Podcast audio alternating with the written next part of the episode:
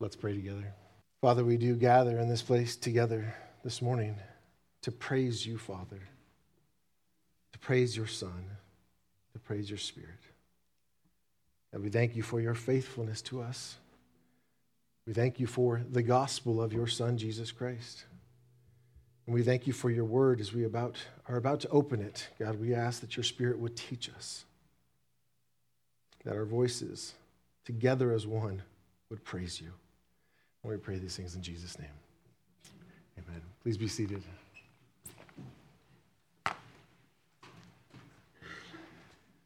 So, Pastor Mark already beat me to the punch and said that he went to bed before midnight last night, just by a show of hands. How many of you actually stayed up until midnight last night? Okay, all right, that's a significant number. How many of you, by a show of hands, have stopped doing that and just go to bed when the body says go to bed? Excellent. With the new year, though, we go, yeah, it's new. What's going to be new this year? We've seen God's faithfulness to us this past year. And with a new year, typically people speak of resolutions. Like, what am I going to resolve to do differently this year? And people come up with all kinds of ideas, some that are very good ideas. Like, I'm going to resolve this year to steward my finances better. I'm actually going to create a budget. That's a good thing. Or I'm actually going to resolve this year to steward my health better. That's a good thing. And we can go on and on down the list, and maybe you have some things that you are resolved in 2023 that you're going to do this year, including I put it in here somewhere. We do have a reading plan that Pastor Mark told us about. So maybe you're resolved to read through the Bible this year with the church. That's a good thing as well. But all these things should point us to one greater pursuit and one thing that we should be more resolved to do this year, and that is to know God more. And yes, obviously, reading His Word aids us with that. But reading his word is not just so that we would gain intellect and knowledge, but that we would know him personally, that we would know him passionately, that it would be a purposeful pursuit of knowing God. I want to read some quotes from some others about knowing God. Sinclair Ferguson said this. He said, We tend to be a generation of Christians who major on minor matters, but do not seem to possess the true measure of the gospel in the knowledge of God we do not really know God. At best, we know about him. End quote. That is not what I'm talking about for this new year. That we would know about him more, but that we would truly know him. C.S. Lewis wrote this. He said, quote, In God you come up against something which is in every respect immeasurably superior to yourself. Unless you know God as that, and therefore know yourself as nothing in comparison, you do not know God at all. As long as you are proud, you cannot know God. A proud man is always looking down on things and people. And of course, as long as you are looking down, you cannot see something that is above you. End quote. So to know God, to pursue God, is to see him in his greatness, and in comparison, how small we are. And to know God humbles us. Martyn Lloyd-Jones says this He says, Our supreme need, our only need, is to know God, the living God, and the power of his might. We need nothing else. End quote. To know God. How many of us had that on our list this year? That is our pursuit to know God, to know Him more. Lastly, I have a quote from J.I. Packer this morning. J.I. Packer said, quote, What were we made for? To know God. What aim should we have in life? To know God. What is the eternal life that Jesus gives? To know God. What is the best thing in life? To know God. What in humans gives God most pleasure? Knowledge of himself, end quote. To know God. And so some of you might be thinking, I, I get it. We're, we're to know God. Jesus also spoke of this. Pastor Mark mentioned this this morning from the high priestly prayer in John chapter 17 and verse 3. Jesus said, And this is eternal life, that they know you, the only true God, and Jesus Christ, whom you have sent. That we would know God. I want to stop. I, I, know we're in church and many of us know these things, but have we stopped and considered that knowing God is the greatest privilege? Knowing God. To, to, to truly know God is to have fellowship with God. And to have fellowship with God is the greatest joy that one can experience. And to have our joy complete in God is to bring Him the most glory. So, as you see on the screen this morning, the sermon is exactly what we're speaking of it's knowing God. This morning, we'll be starting a new book, the first uh, letter, First John. We'll be looking at the opening four verses, which is the prologue of First John. And if you have a Bible this, a Bible this morning, if you would open up to First John chapter 1, when you arrive there to that text in First John, if you can rise to your feet to honor the public reading of God's word.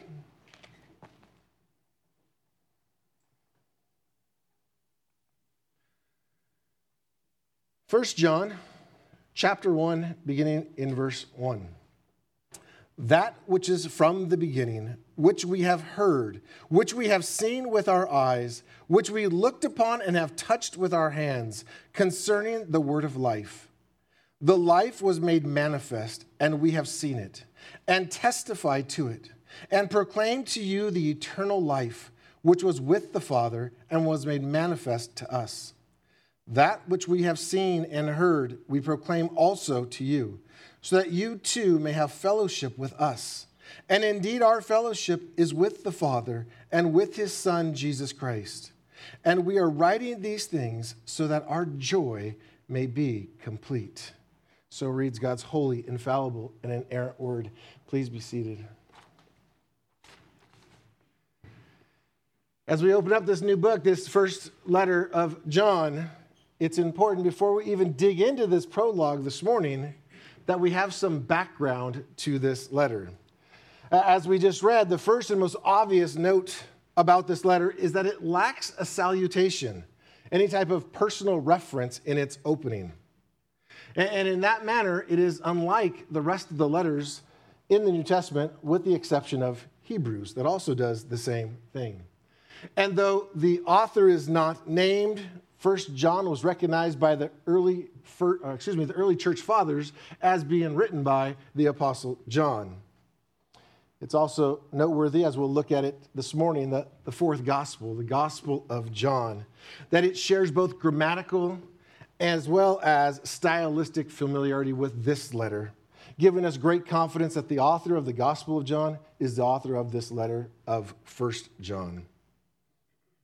We know that this author, the Apostle John, also penned uh, 2nd John, 3rd John, Revelation, as well as what I spoke of earlier, the Gospel of John. So, who was John? We know as we read through the Gospels, we're introduced to John and his brother James. We know that they were fishermen, along with their father Zebedee. Uh, those two brothers, when called by Christ, if you recall, immediately gave up their occupation and left and followed Jesus.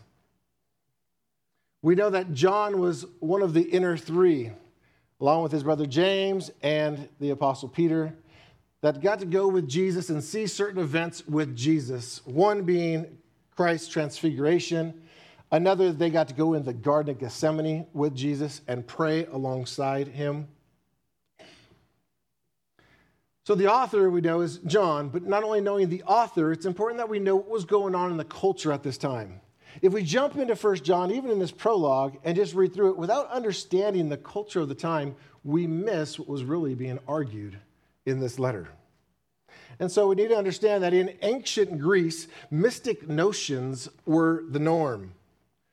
One of those originated in the days of Pythagoras and Plato, and it was known as soma sema, which literally means the body is a tomb. the worldview of the day was that only the spirit was pure. And anything that had material, including the human body, was corrupted and impure. Need to keep that in mind as we go through this letter together. What the thinking was of the day. That only the spiritual part of man, the soul, was what was good.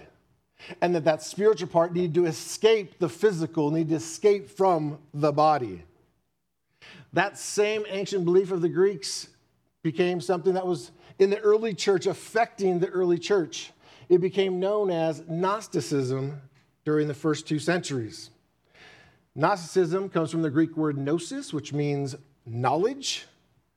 And the basic teaching of Gnosticism was like the ancient Greek belief it was that physical matter was entirely evil, and the spirit was entirely good. Again, keep that in mind as we go looking at this book. Spirit is good, the physical, including the body, is evil. That thought came at the church in a belief that was an erroneous belief and attacked the person of Jesus Christ. There was an erroneous belief that led to an erroneous conclusion that led to an erroneous practice. And that erroneous belief is that a person's body, which is physical matter, is evil. And that erroneous belief led to the erroneous conclusion that Jesus Christ could not have had a physical body because the body would be evil. You following the connection? And from that erroneous conclusion came an erroneous practice. And that practice was since physical matter was considered evil, disobedience to God was not viewed as a major issue.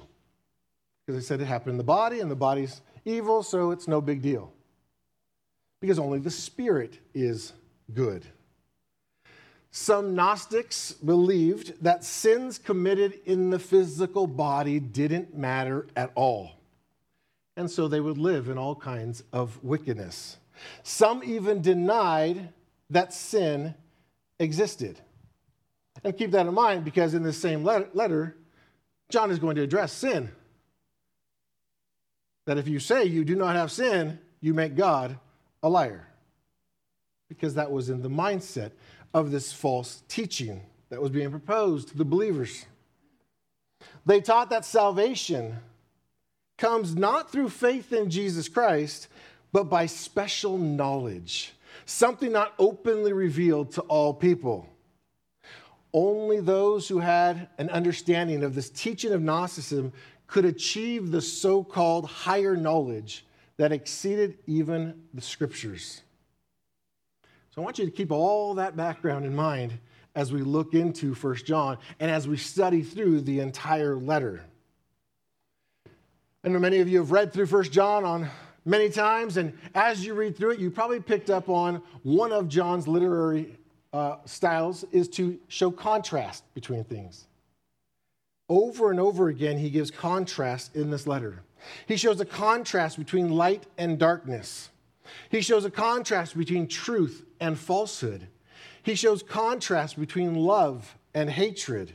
He shows contrast between loving the world and loving God. He shows a contrast between children of God and children of the devil. He shows contrast between righteousness and sin. He shows a contrast between the Spirit of God and the spirit of the Antichrist. And lastly, he also shows a contrast between life and death. That's part of his writing style, to show a contrast, to help us understand.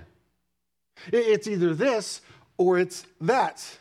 But looking at all of the contrasts and putting them together, the overarching theme of the contrast is showing us this is how a believer lives and this is how an unbeliever lives.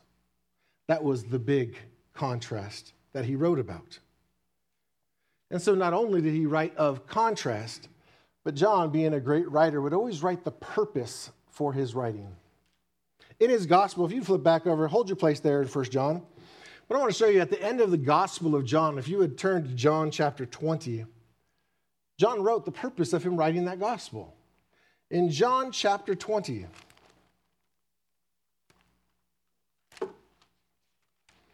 in verse 31, we see John write the purpose for the gospel that he wrote. He writes in John 20, verse 31, but these are written so that you may believe that Jesus is the Christ, the Son of God, and that by believing you may have life in his name. What was the purpose of him writing the gospel? It was evangelistic. It was that you might know him. It's that you might know Christ, that you might know the Savior of the world, that you might be saved. That was the purpose of writing the gospel. We'll flip back to 1 John and we'll ask ourselves, well, what's the purpose of writing 1 John? Well, he lists four different times in this letter of why he is writing. But they all lead to the final time that he points out in chapter 5. I want to go through them with you real quick this morning. Starting in chapter 1 of 1 John, look at verse 4. He says, We're writing these things so that our joy may be complete. Our joy may be complete. As we'll look at this morning, that joy is in knowing God. It's in having fellowship with God. It's in being saved from our sins. Flip over to 1 John chapter 2, beginning of verse 1. Beginning of verse 1, he says, My little children, I am writing these things to you so that you may not sin. We'll, we'll see he goes to this argument that those who live in Christ, their pursuit is no longer a life of sin, it is a life of righteousness. And why is it not a life of sin? Because their joy is in the Lord. Look at verse 26 of chapter 2. Again, he says, I write these things to you about those who are trying to deceive you. So he's saying there is truth of who Jesus is and salvation through Jesus, and yet there are those who are trying to deceive you. Church, I need you to understand this. Do not for a second say, well, this was like 2,000 years ago. These things don't happen today. Deception continues on.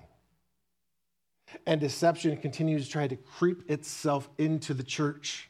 And that's why you are encouraged to be like the Bereans, to search the scriptures. If you come here on Sunday to listen to a sermon, make sure you have a Bible in your lap. Follow along, read the context before and after of what's being spoken to you. Test what is being said to the scriptures. Because Jesus warned that there'll be those who will creep into the church, they'll rise up from among you, looking to deceive you. So always turn to your Bible. Test these things. Turn to chapter 5 of First John. Everything that he has said so far for his purpose leads up to this. 1 John chapter 5 verse 13.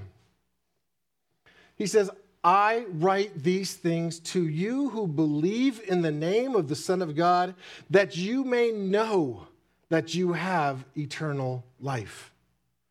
His gospel was evangelistic, that you would come to Christ, that you would have eternal life in Christ, and this letter is assurance of salvation. It's that you know that you have eternal life. I want you to take note of 1 John chapter 5 verse 13. Lord willing, we'll get there as we study through this letter, but it is an important verse because as you go out and you begin to share your faith with others, some will tell you you cannot know for sure that you are saved. If you have a loved one who's a Catholic and you share with them, they can have assurance and know that they know that they know that they have eternal life. They'll say, No, you can't. You got to hope you've done enough good. You got a friend or a family member who's a Mormon, they'll say the same thing. That we're hoping that we've done enough good. Guess what? We could never have done enough good. Our salvation is based upon the finished work of Jesus Christ. And that's why there is assurance, not based upon what we have done, but based upon what he has done. And yet, through this letter of First John, in order to have assurance, John's going to lay out three different tests for us. The first one is going to be a doctrinal test that we know the Jesus of the Bible. that we have not created our own Jesus or a Jesus in our own image, but that we know who Christ is. He's also going to go through a moral test, saying if we know this Jesus and we've been saved by this Jesus, then there'll be transformation in us that we will obey this Jesus. And lastly, he'll go through a love test. That just as we have been loved, we too are to love one another. And that is a test that we are genuinely God's children. And so he's going to take us through these tests. And Lord willing, as we get through this study of First John together, we will address each of these. This morning, we see the doctrinal one uh, of who Jesus is. And so let's look back to the prologue, the first four verses this morning. Turn back to 1 John chapter 1. I'm going to read through it again this morning. 1 John chapter 1, beginning in verse 1. That which was from the beginning, which we have heard, which we have seen with our eyes, which we looked upon and have touched with our hands, concerning the word of life. The life was made manifest, and we have seen it, and testified to it, and proclaimed to you the eternal life, which was with the Father and was made manifest to us. That which we have seen and heard, we proclaim also to you, so that you too may have fellowship with us. And indeed, our fellowship is with the Father and with his Son, Jesus Christ. And we are writing these things so that our joy may be complete. Here we have in these opening four verses the prologue of John's letter. And John is very intentional. And if you take all the background I just gave you about the beliefs of the day and what was creeping into the church, you see John was very intentional in this opening prologue to go after the false teaching that was attacking the church. He begins with these words that which was from the beginning. Now, typically, I'm sure as we've read through this before, immediately, for those of us that are familiar with our Bibles, our minds immediately go back to his gospel. In the very beginning of John's gospel, he opens up that gospel by saying in 1 John chapter 1, in the beginning was the Word, and the Word was with God, and the Word was God. He was in the beginning with God, and all things were made through him, and without him was not anything made that was made. And then he goes on a few verses later in verse 14 of that gospel and says, The word became flesh and dwelt among us, and we have seen his glory. Glory as the only Son of the Father, full of grace and truth. Why do I mention all that? Because it is true what, what John is pointing out. The fact that Jesus was and always will be that he is the pre existent one, that he's always been part of the Godhead. He was before the beginning, He was in the beginning, He was from the beginning. He's always been. As John puts it in this prologue, he says, He is the eternal life which was with the Father. You know, Jesus boldly proclaimed the same thing about himself. In John chapter 8, verse 58, Jesus says, Before Abraham was, I am. He was indicating he was the God of Exodus 3 14 that he is the one who has always existed. And it is this Jesus, the second person of the triune God, whose life was made manifest. Literally, he took on flesh and dwelt among us. And so, though it is helpful to correlate the opening of John's letter, or First John, with the Gospel of John, John also is deliberately pointing out in his opening here that this is not something new. There was not some new revelation or higher knowledge, that the word of life was from the beginning. John likes this term in, the, in this letter of from the beginning. In all of his writings, he uses this phrase 10 times. Eight of those times are in this letter. He's proven a point that there's nothing new to be careful of what you hear. I heard the latest thing. It's all been told about Jesus, it's all been recorded for us. We're to test all things to the word. So John repeats over and over and over again that truth about Christ and about the gospel of salvation, that it was clearly known and it was clearly de- uh, declared right before these false teachers had began spreading these lies that there was truth in Christ.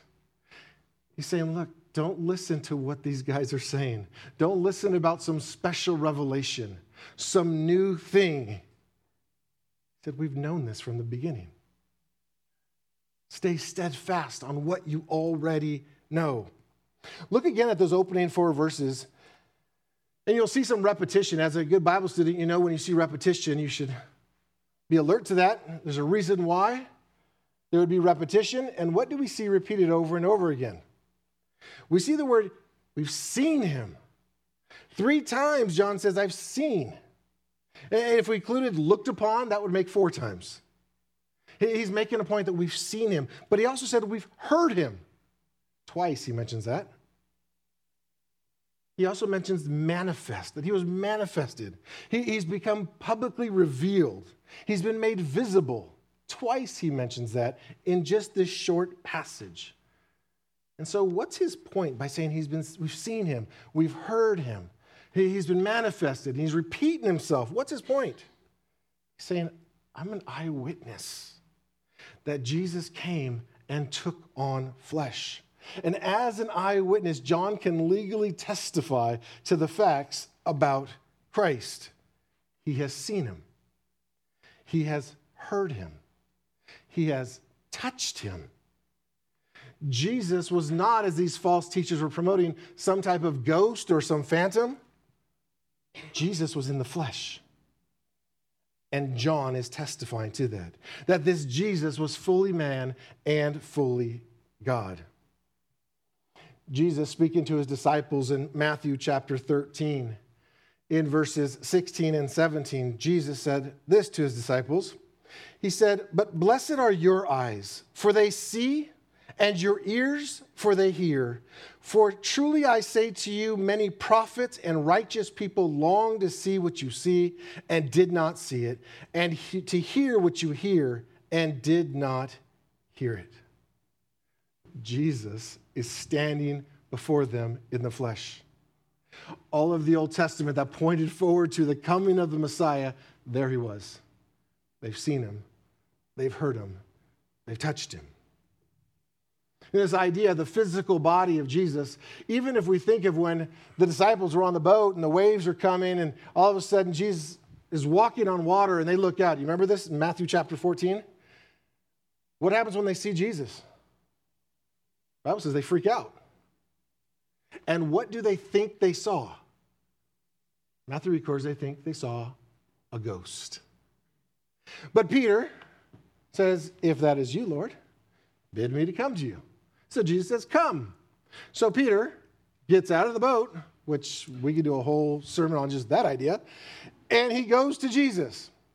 And seeing the waves and the wind and everything, he gets afraid, and it says he begins to sink. And as he begins to sink, he cries out to Jesus, Lord, save me. And do you know what Jesus did? Jesus didn't say, All right, arise. And, John, and, and Peter could have come back up it says Jesus reached out his hand. Physically, the hand of Christ pulled up Peter. Peter knows as well that Jesus was in the flesh. Over and over, we see these things throughout the Gospels that Jesus surely was in the flesh. say, why is that a big deal? Because of the false teaching that was attacking the church at this time, that he was only a spirit. You know, even after Jesus was raised from the dead, he continued to prove to others that he was still in the flesh. In Luke chapter 24, verse 39, is after he is risen, he said, See my hands and my feet, that it is I myself. Touch me and see. For a spirit does not have flesh and bones as you see that I have. How direct is that? How fitting is that? And again, we read in, in John's gospel. And I won't read the whole thing, but I'll remind you of it in John chapter 20. You remember Jesus appears to the disciples, but there's one who is not there. Remember Thomas? Surely you have a nickname for him, right? Doubting Thomas? Because they say the Lord has appeared to us. And he goes, Well, listen, actually, he says this He says, "Unless I see in his hands the mark of the nails, and the place my and place my finger into the mark of the nails, and place my hand into his side, I will never believe." I mean, that was fairly understandable, right? No one had seen anything like this before. And graciously, eight days later, Jesus appears to Thomas. You can imagine Thomas was scared, so Jesus says, Peace be with you. Not here to harm you. And then Jesus says to him, Put your finger here and see my hands, and put out your hand and place it in my side. Do not disbelieve, but believe. And Thomas responded, My Lord and my God. The physical body of Christ. And I've got other passages, you could read it later, but 1 Corinthians 15, 3 through 9, Jesus appears to over 500 people in his physical body after he rises from the dead. And so to try to claim that Jesus did not have a physical body was an absolute lie, and John was steadfast. He was adamant about testifying to the truth that Jesus was in the flesh. You say, well, what's the big deal? Well, here's the big deal John had seen him, he had heard him, he had touched him. John knew the truth that Jesus who was fully God, that he came to earth to be born of a virgin and clothed in human flesh, being fully God and fully man, he would forevermore be the God man. What did he come to do? As we've preached through this Advent season, we know that he came to save sinners. Jesus in flesh that as their perfect representative, he would live a perfect, sinless life that they could not live and die as their perfect substitute, satisfying the wrath of God that was against them.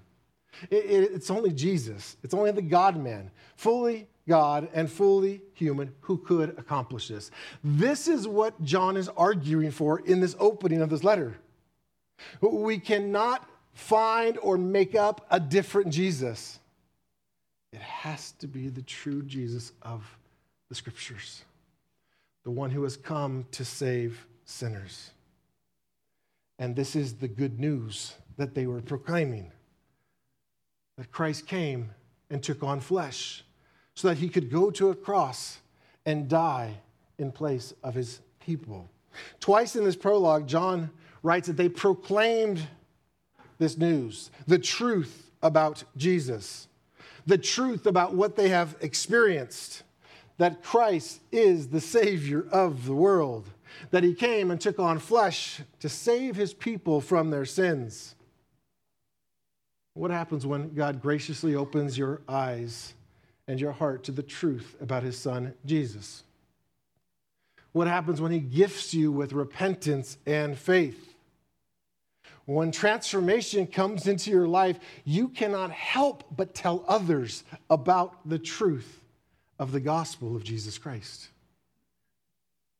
You can try to hold it back, but when you truly know God, it's coming out. Others around you will know. And that is what John is declaring in the opening of this prologue, is that we proclaim this over and over again. He says, we are proclaiming this truth. We know it to be certain. John speaks of fellowship in this opening, in this prologue. In the first chapter of John alone, he uses this word fellowship four times. It comes from the Greek word koinonia. It speaks of sharing in common something that is significant and important. And it's only by having fellowship with God that you truly know Him. As we speak of knowing God, it's to have fellowship with God is to have union with him.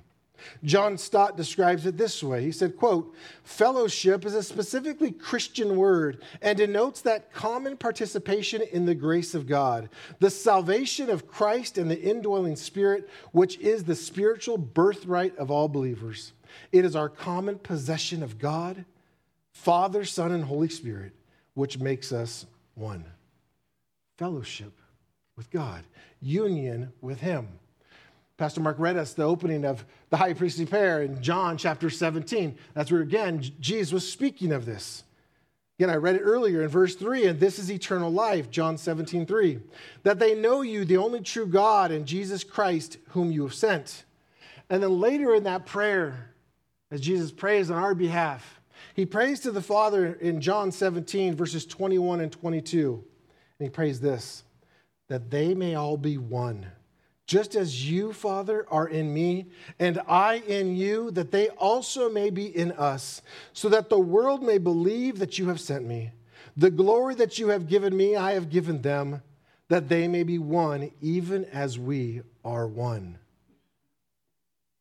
Our Lord Jesus prayed for this fellowship, this union with Him and the Father, and this union that we would have with one another that all believers would be one.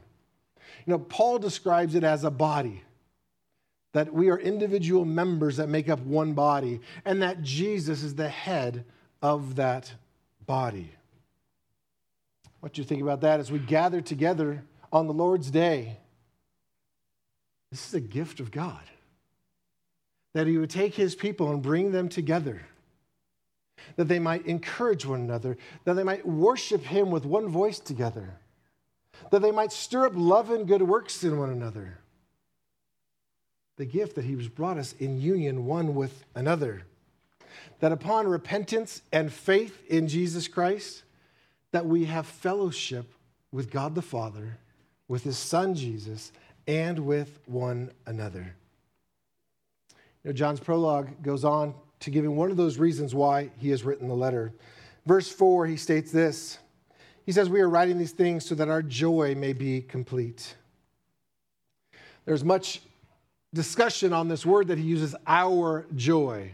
And though it is not perfectly clear when he speaks of our joy, he's most likely speaking collectively of all believers, including himself, that our joy may be complete. So, my question this morning is how is our joy made complete. It's by knowing God, by knowing Him. The triune God, Father, Son, and Spirit, by knowing Christ as Lord and Savior. Joy is knowing this that if God is for you, who could be against you? Joy is knowing this that Jesus will never leave you nor forsake you. Joy is knowing that God loved you so much that he would send his son to die in your place. Joy is knowing that salvation is secure and it's based entirely on Christ's finished work. It's based on what he has done, not our performance. But John puts this all together and he says, bottom line, Bottom line, this is what joy is joy is having fellowship with God, it is knowing God. David spoke of this in Psalm 16, verse 11. David wrote, You make known to me the path of life. In your presence there is fullness of joy. At your right hand are pleasures forevermore. Fullness of joy. Where is it? In the presence of God. Are you a believer here this morning? Have you trusted in Christ? Have you repented of sin? Have you tasted the fullness of joy? Because one of the arguments that John will also pen in this letter is how there is a battleground, and in that battleground, there are things vying for our attention. There are things of this world that are vying for our attention, that somehow we think we're going to find joy and pleasure and satisfaction in them. But joy, true joy, is only found in knowing God. Nothing else compares to it. John Calvin speaks about this joy. He says this quote, by full joy, he expresses more clearly the complete and perfect happiness with which we obtain through the gospel. At the same time, he reminds the faithful where they ought to fix all their affections. True is that saying, where your treasure is, there your heart will be also. Whosoever then really perceives what fellowship with God is will be satisfied with it alone and will no more burn with desires for other things. End quote. So we must ask ourselves this morning have I tasted of this joy? Because if I have, it will affect the way that I pursue everything else. It will also affect my pursuit of knowing God more. Because if I have tasted this joy, I want to know more of it. And so I pursue to know Him more. There is no greater joy. There's no fuller joy, no better joy than the joy experienced by having fellowship with God. So, as we go through this prologue this morning, and I'm going to tell you there's five takeaways, they are just brief. Don't worry. Like, wait, we're going to go into five points now? five takeaways that I see looking through here. First takeaway of looking at just this prologue is that you must know the biblical Jesus. You must know the biblical Jesus. That he is fully man and fully God. That he is the God man. The one who has always existed with God, who came and took on flesh. The one who would live a perfect life in our place and die in our place. Here's the warning of knowing the biblical Jesus you cannot create your own Jesus. Nor can you succumb to those around you who would create their own Jesus and say, no, no, this is who he is. You must hold fast to the Christ who has been revealed to us through his holy word. Do not be persuaded any other way. You must know the biblical Jesus. Second thing that goes hand in hand with that, that I see from this text this morning, is you must not be deceived by popular spiritual pursuits. There are things going on all around us. And I know some of you spend much time on social media and YouTube. Do not listen to what you're learning there, but listen to God in His Word. This is where truth lies. But when we spend more time on YouTube and on social media, we begin to shift from this truth and get caught up on the latest. And trust me, it's one thing after another, a continual attack on who Christ is. Stick to the Jesus of the Bible. Thirdly, we see in this text that when you truly know Jesus, you can't help but to testify and to proclaim him to everyone around you. That's almost a litmus test of our own faith if we declare that we know him. Do we see the evidence that I must tell others? Say, well, Pastor, you're coming at me kind of hard, like I'm not an extrovert. Uh, I don't like talking to others. I'm an introvert. Would you pray, if you are timid, for boldness to tell others about Christ? If you believe the truth about Christ, that he came to save sinners because there was eternal damnation for their sins, and you believe that, and you look at family and friends and neighbors around you who are destined for that, that you look at them and go, they don't know the truth about Christ. If you truly believe what you say about Christ and you've truly experienced knowing Him, having fellowship with Him, then surely you would beg God, give me boldness to tell them of the truth. Fourthly, from this text, is that every genuine believer has fellowship with God, the triune God, Father, Son, and Spirit, and with every other believer. Fellowship, union, which means as we've taught through looking at Advent preaching, I don't have to shrink back if Christ appears. That I'm okay and all is well with my soul. And I can enjoy God and I can enjoy his presence in my life.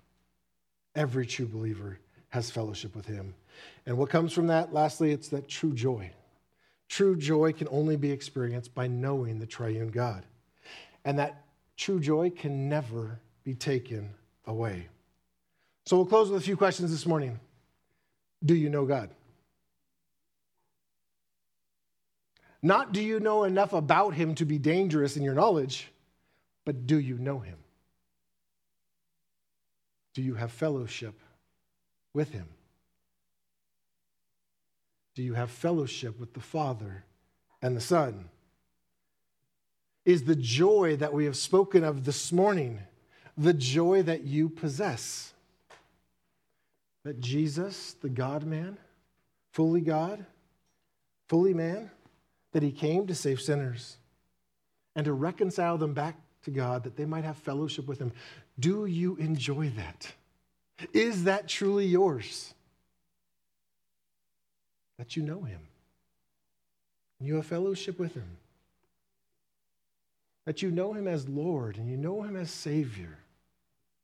If you don't know him as Lord and Savior, but maybe you know about him, and maybe you can put down a bunch of answers on a, on a quiz about Jesus. But you don't know of this fellowship I'm speaking of. You don't know this fellowship that John's writing about. You don't never experience the joy that he's writing about. Then Jesus would bid you to come to him.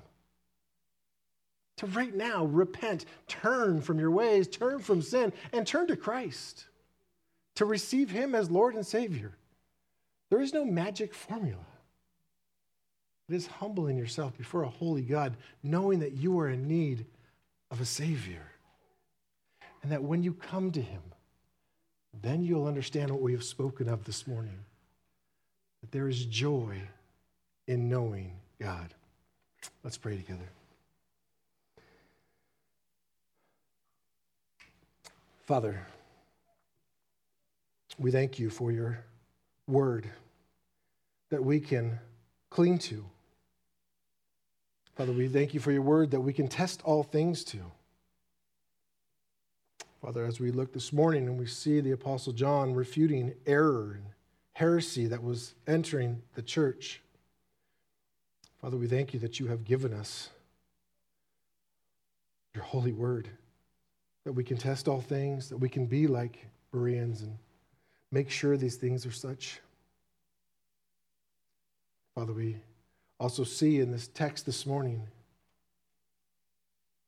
the work of your Son and what he has accomplished on behalf of all those who would believe in him.